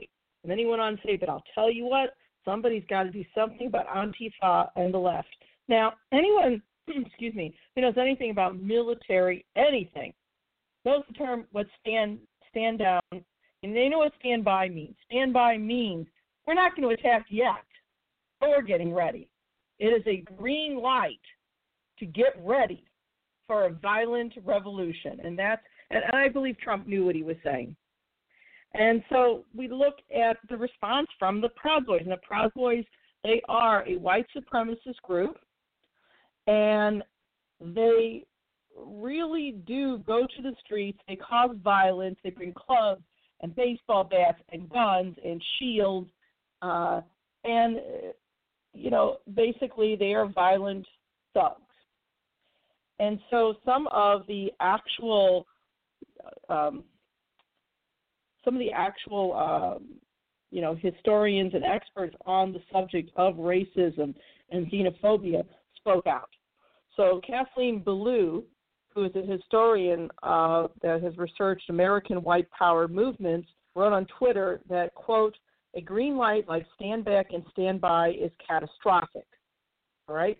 Jonathan Greenblatt from the American, I mean, sorry, the Anti Defamation League or the ADL was quoted saying, Trump owes America an apology or an explanation now. And the ADL has classified the Proud Boys as an extremist group, and their ideology is mis- misogynistic, Islamophobic, transphobic, anti immigrant, anti Semitic. Um, basically, the only people they approve of, the people they think that should run society, are white, Christian, straight males, period. There are no exceptions.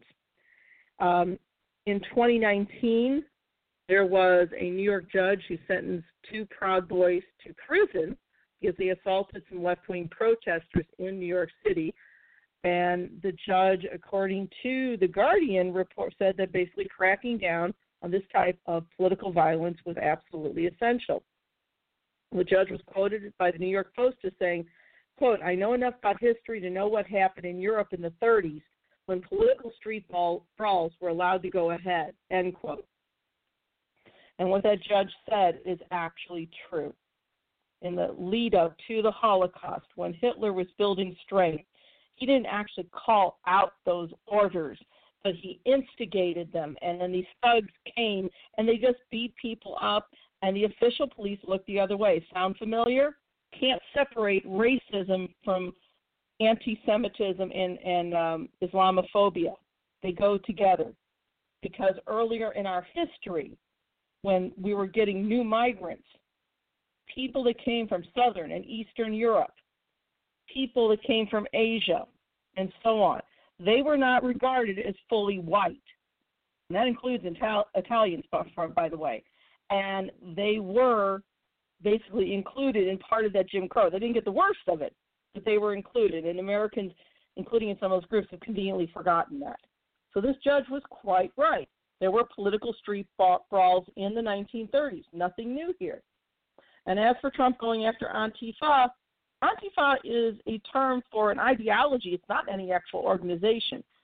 So Trump has dog whistled these groups over and over again, whether it was to keep Confederate monuments uh, standing straight and tall or whether it was to pound on pro, the left wing protesters, whether it's Charlottesville or whether it is in Portland. And the Proud Boys uh, basically were uh, NBC reporter, excuse me, NBC reporter Ezra Kaplan reported that quote, Proud Boys and social media groups are going wild about the stand back and stand by comment. They are basically basically seeing it as an acknowledgement and a call to arms, end quote. And Ezra Kaplan's right. They see it as a call to arms because it is. It is, in military terms, and that's what these idiots think, a clear and unequivocal call to arms against anyone who's not white enough, not Christian enough, and if you're female, not subservient enough. There's no guesswork here. And so there were some other uh, responses. AOC tweeted that, quote, Donald Trump is a white supremacist, obviously. She went on to say, quote, people have been warning about this for a long time. They were ridiculed, called hyperbolic and radical, not because they were wrong, but because others couldn't accept that our country elected a supremacist as president. This is fascism at our door. Rashida Tlaib was quoted um, an important reminder that while racism is being debated, Donald Trump, a white supremacist, just told them to stand by. This again shows he is dangerous. Kamala Harris basically is quoted saying the President of the United States in the year of our Lord 2020 refuses to condemn white supremacists. And Belén Sisa, who is uh, a former press sec- the former Latino press secretary for Bernie Sanders, was quoted, quote, when someone shows you who they really are, believe them. So this, we're getting into this. Who are the Proud Boys? And they're just one of many groups, actually. Um, you know, again, the Proud Boys are this group, this organization. They record, they consider themselves to be Western chauvinists. I don't think male chauvinists. That's not what they mean. Um, what they are really talking about is that they quote refuse to be they refuse they claim they refuse to apologize for being members of the group that created Western Western civilization. Okay. Apparently, the uh, contributions of other groups along the way don't count, and this is an instance where these Western chauvinists they uh, they were founded in 2016 by a man named Gavin McInnes. By the way, McInnes he married an American, but he's not. I think he did become a citizen, but at the time he was a Canadian British right wing activist. Okay, Proud Boys are all male, so they're they're actually very misogynistic. They are staunchly to the right. They're anti-immigrant, and they have been classified by the Southern Poverty Law Center and the ADL as a hate group as an alt right hate group because it is accurate. Um, they go into the streets and they pound on people, and the police look the other way. That's just a fact. Uh, one Proud Boy organizer by the name of Joe Biggs, this is according to an article that was published in the Telegraph. Okay? So this one Joe Biggs basically said on social media on a platform called Parler he was quoted, quote, President Trump told the Proud Boys to stand by because someone needs to deal with Antifa. Well, sir, we're ready, end quote. Okay. These are little boys that like to play military. So Greenblatt from the ADL went on to say that Trump's response to the question was astonishing, quote, trying to determine if this was an answer or an admission. POTUS owes America an apology or an explanation now. Okay? Sister Simone Campbell, the executive director of the Network Catholic Lobby for Social Justice, issued a statement saying, quote, I am appalled at President Trump's refusal to condemn white nationalists, end quote. So now we're going to look a little more. I know this is a little scattered tonight because there was a lot of information, kind of hard to get through it all because one place where Donald Trump was incredibly incredibly industrious has been where he has been able to demonstrate his racism and overall bigotry. On that, he's an overachiever. So there was an article published in Vox by German Lopez. It was back in August, titled Donald Trump's Long History of Racism from the 70s to 2020. And it is long, all right? You know, we know that basically on the campaign trail back in 2015, 2016, he mocked disabled reporters. He called Mexican immigrants rapists and criminals. He wanted to ban all Muslims entering the U.S. He has called members, three members of the squad, who were who are American citizens, but again, they're they're you know either Puerto Rican or Muslim, telling them to go back where they came from. They're from here. Uh, he stereotyped a black reporter. He pandered to white supremacists after they held, you know, the rally and after they um, basically broke heads in Charlottesville. You know, Trump has pushed, along with his supporters, this false equivalence argument. You know, this idea that, it, like in Charlottesville, that on both sides. No, there weren't. Okay, you can't have a false equivalence. I, I saw um, this cartoon, and it was, I think, on Facebook, and there were two women seated, a white woman and a black woman. The white woman said, we can agree to disagree. And the black woman said, well, that's fine when it comes to pizza, but not when it comes to racism. And that's true. So Trump has gone on, as, as Rick said in the earlier report, calling COVID 19 the Chinese virus or the Kung flu. These are both racist terms, and it has basically instigated anti Asian um, violence. All right, and again, he knows what he's saying. Kellyanne Conway called it the Kung flu. Um, no, I'm sorry. She called it highly offensive. I, I take that back. But once again, this is the same Donald Trump that pushed the birther conspiracy theory that President Obama wasn't born in the U.S. Last time I checked, Hawaii was part of the United States, but that wasn't good enough for Donald Trump. All these we know, but let's go back a little farther. I'll have to speed this up.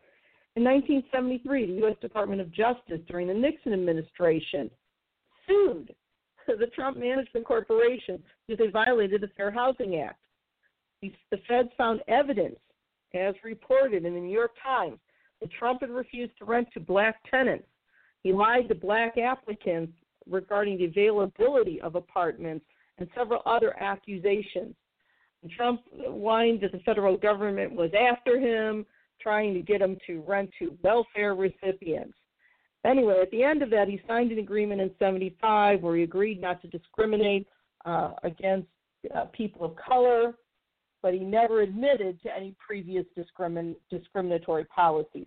In the 1980s, Kip Brown, former employee at Trump's Castle, accused uh, one of Trump's businesses of discrimination. Quote, when Donald and Ivana came to the casino, the bosses would order all the black people off the floor. It was the 80s. I was a teenager, but I remember they put us all in the back. End quote. 1989, there was a controversial case we remember it as the Central Park Five. These five, the, I'm sorry, these four black teenagers and one Latino teenager, they were accused of raping an, uh, a jogger in New York City.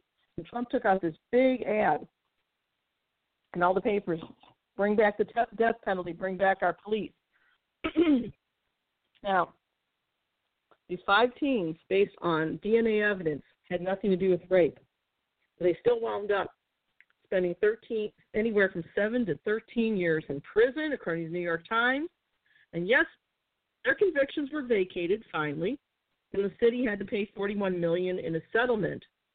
But once again, Trump's instigation and then the just the, the racism of the general society contributed to this. This has to stop. 1991, there was a book by John O'Donnell, who was former president of Trump Plaza Hotel and Casino in Atlantic City, and he quoted uh, what Trump said about a black accountant. Quote, black guys counting my money. I hate it. The only kind of people I want counting my money are short guys who wear yarmulkes every day. I think the guy is lazy, and it's probably not his fault because laziness is a trait in blacks. It really is, I believe, that it's not anything they can control, end quote. So again, 1992, Trump Plaza Hotel and Casino had to pay a 200,000 fine because it transferred black and women dealers off the tables to basically accommodate any of the big gamblers their personal preferences. In 2000, um, Trump was opposed to a uh, Trump was opposed to a possible casino that was proposed by the St. Regis Mohawk tribe, um, and Trump secretly ran a series of ads suggesting the tribe quote had a record of criminal activity that is well documented end quote. 2004, season two of The Apprentice, he fired Kevin Allen, who was a black educate, a black contestant, and why? Because he claimed he was overeducated. Um, you know, to quote Trump, you're an unbelievably talented guy in terms of education, and you haven't done anything. At some point, you have to say that's enough, whatever that means. 2005, Trump publicly pitched what was the idea of the, the apprentice white people versus black people. I am not kidding. You cannot make as, as written in Vox.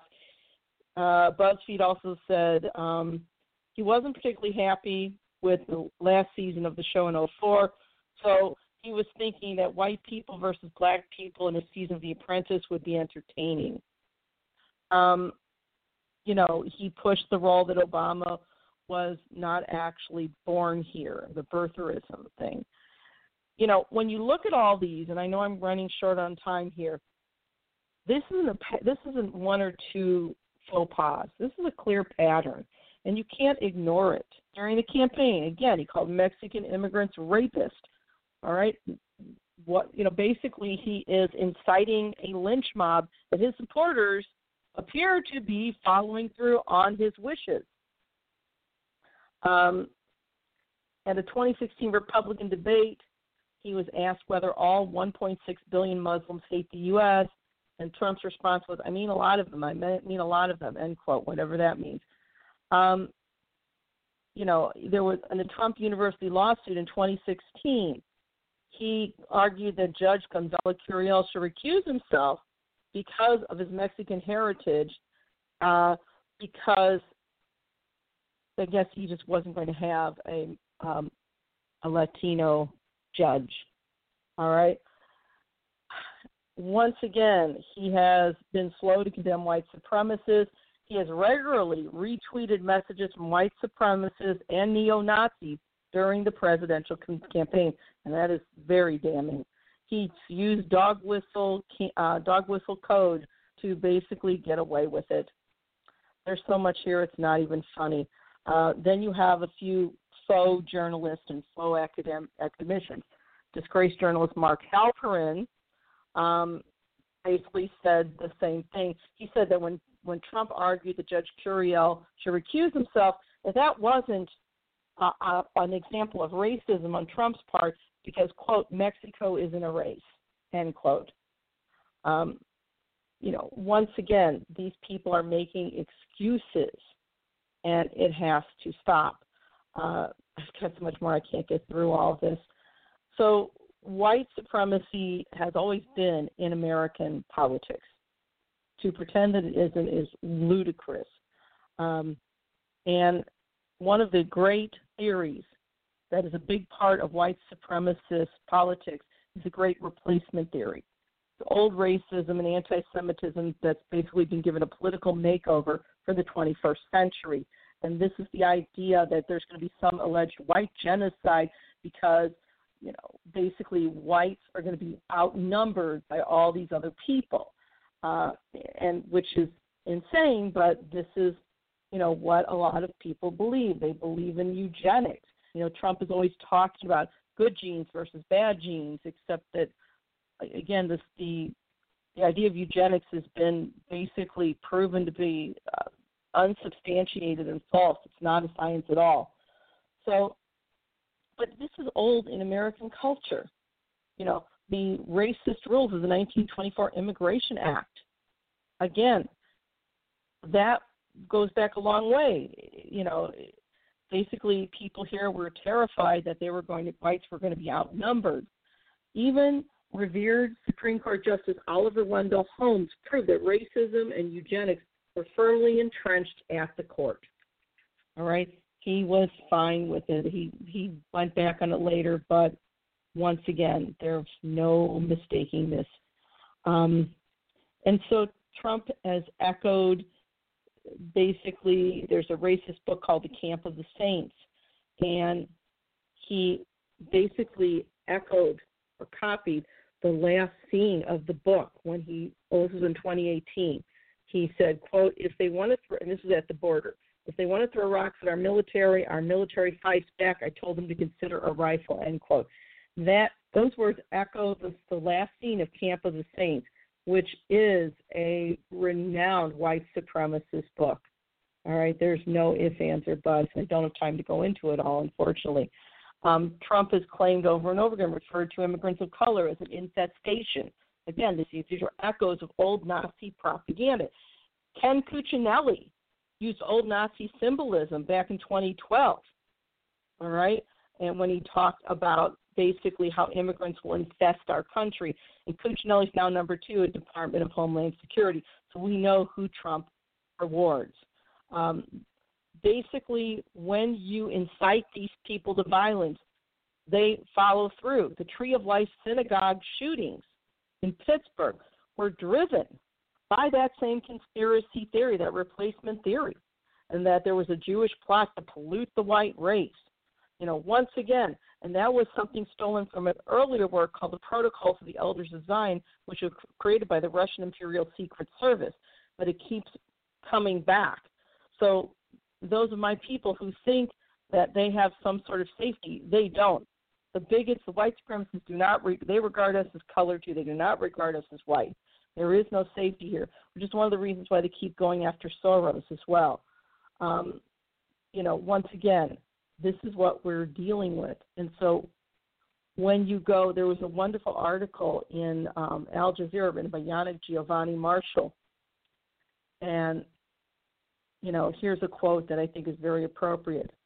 He's talking, he's comparing the racism in this country to what the Nazis did in during the Holocaust. Quote, there have been several nights of broken glass in the history of the American colony.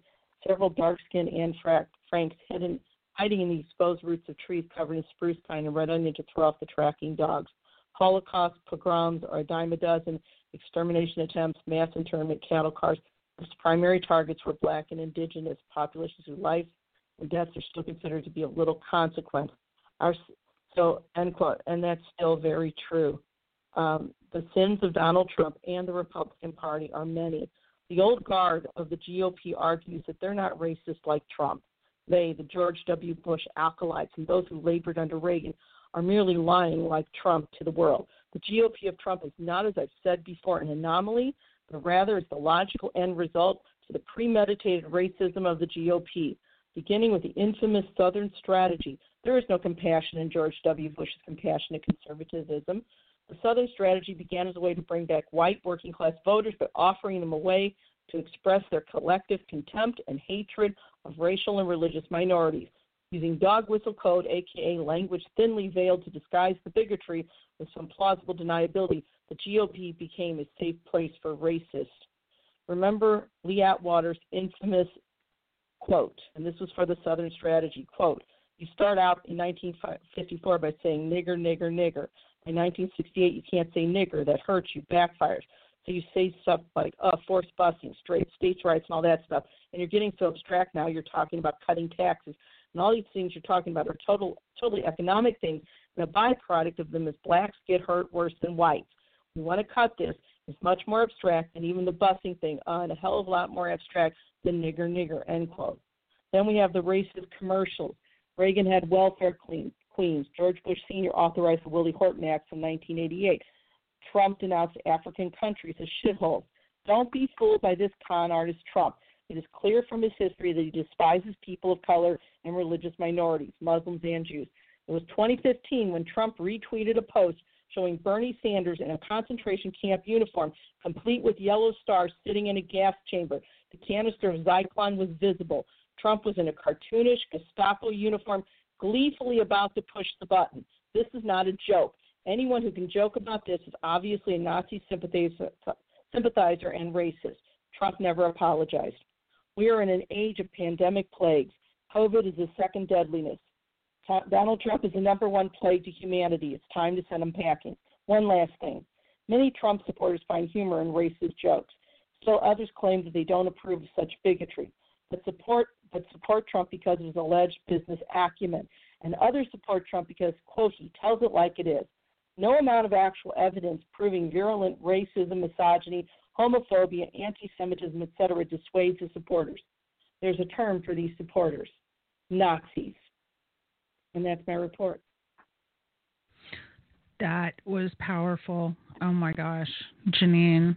Uh, and, and I couldn't agree more. I was, uh, as I was preparing for tonight's show, I came across uh, some information on McGinnis. You know, he also was the founder of uh, Vice Vice News. So, you know, yeah. He's got quite a bit of uh, of, of juice behind him. Uh, you know, oh, yeah. he, he can access media and and uh, you know he's he's a powerful person and quite a scary person uh, with regard to to all of this.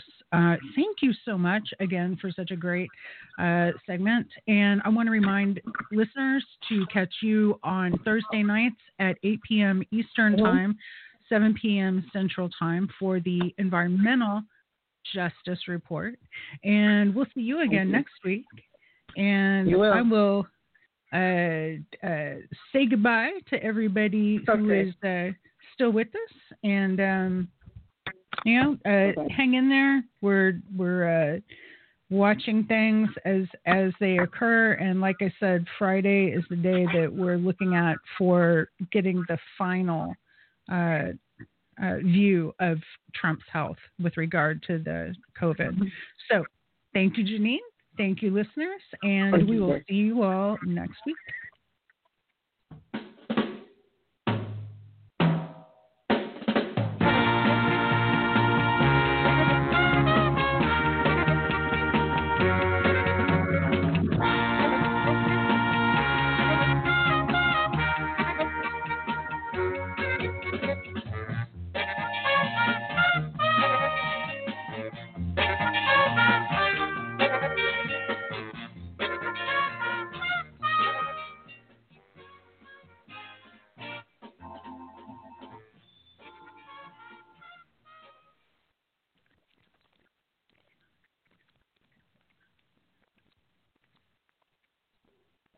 Hello, it is Ryan, and we could all use an extra bright spot in our day, couldn't we? Just to make up for things like sitting in traffic, doing the dishes, counting your steps, you know, all the mundane stuff. That is why I'm such a big fan of Chumba Casino. Chumba Casino has all your favorite social casino style games that you can play for free anytime, anywhere with daily bonuses. That should brighten your day a little.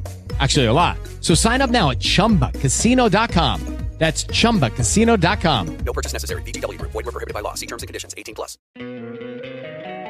Don't you love an extra $100 in your pocket?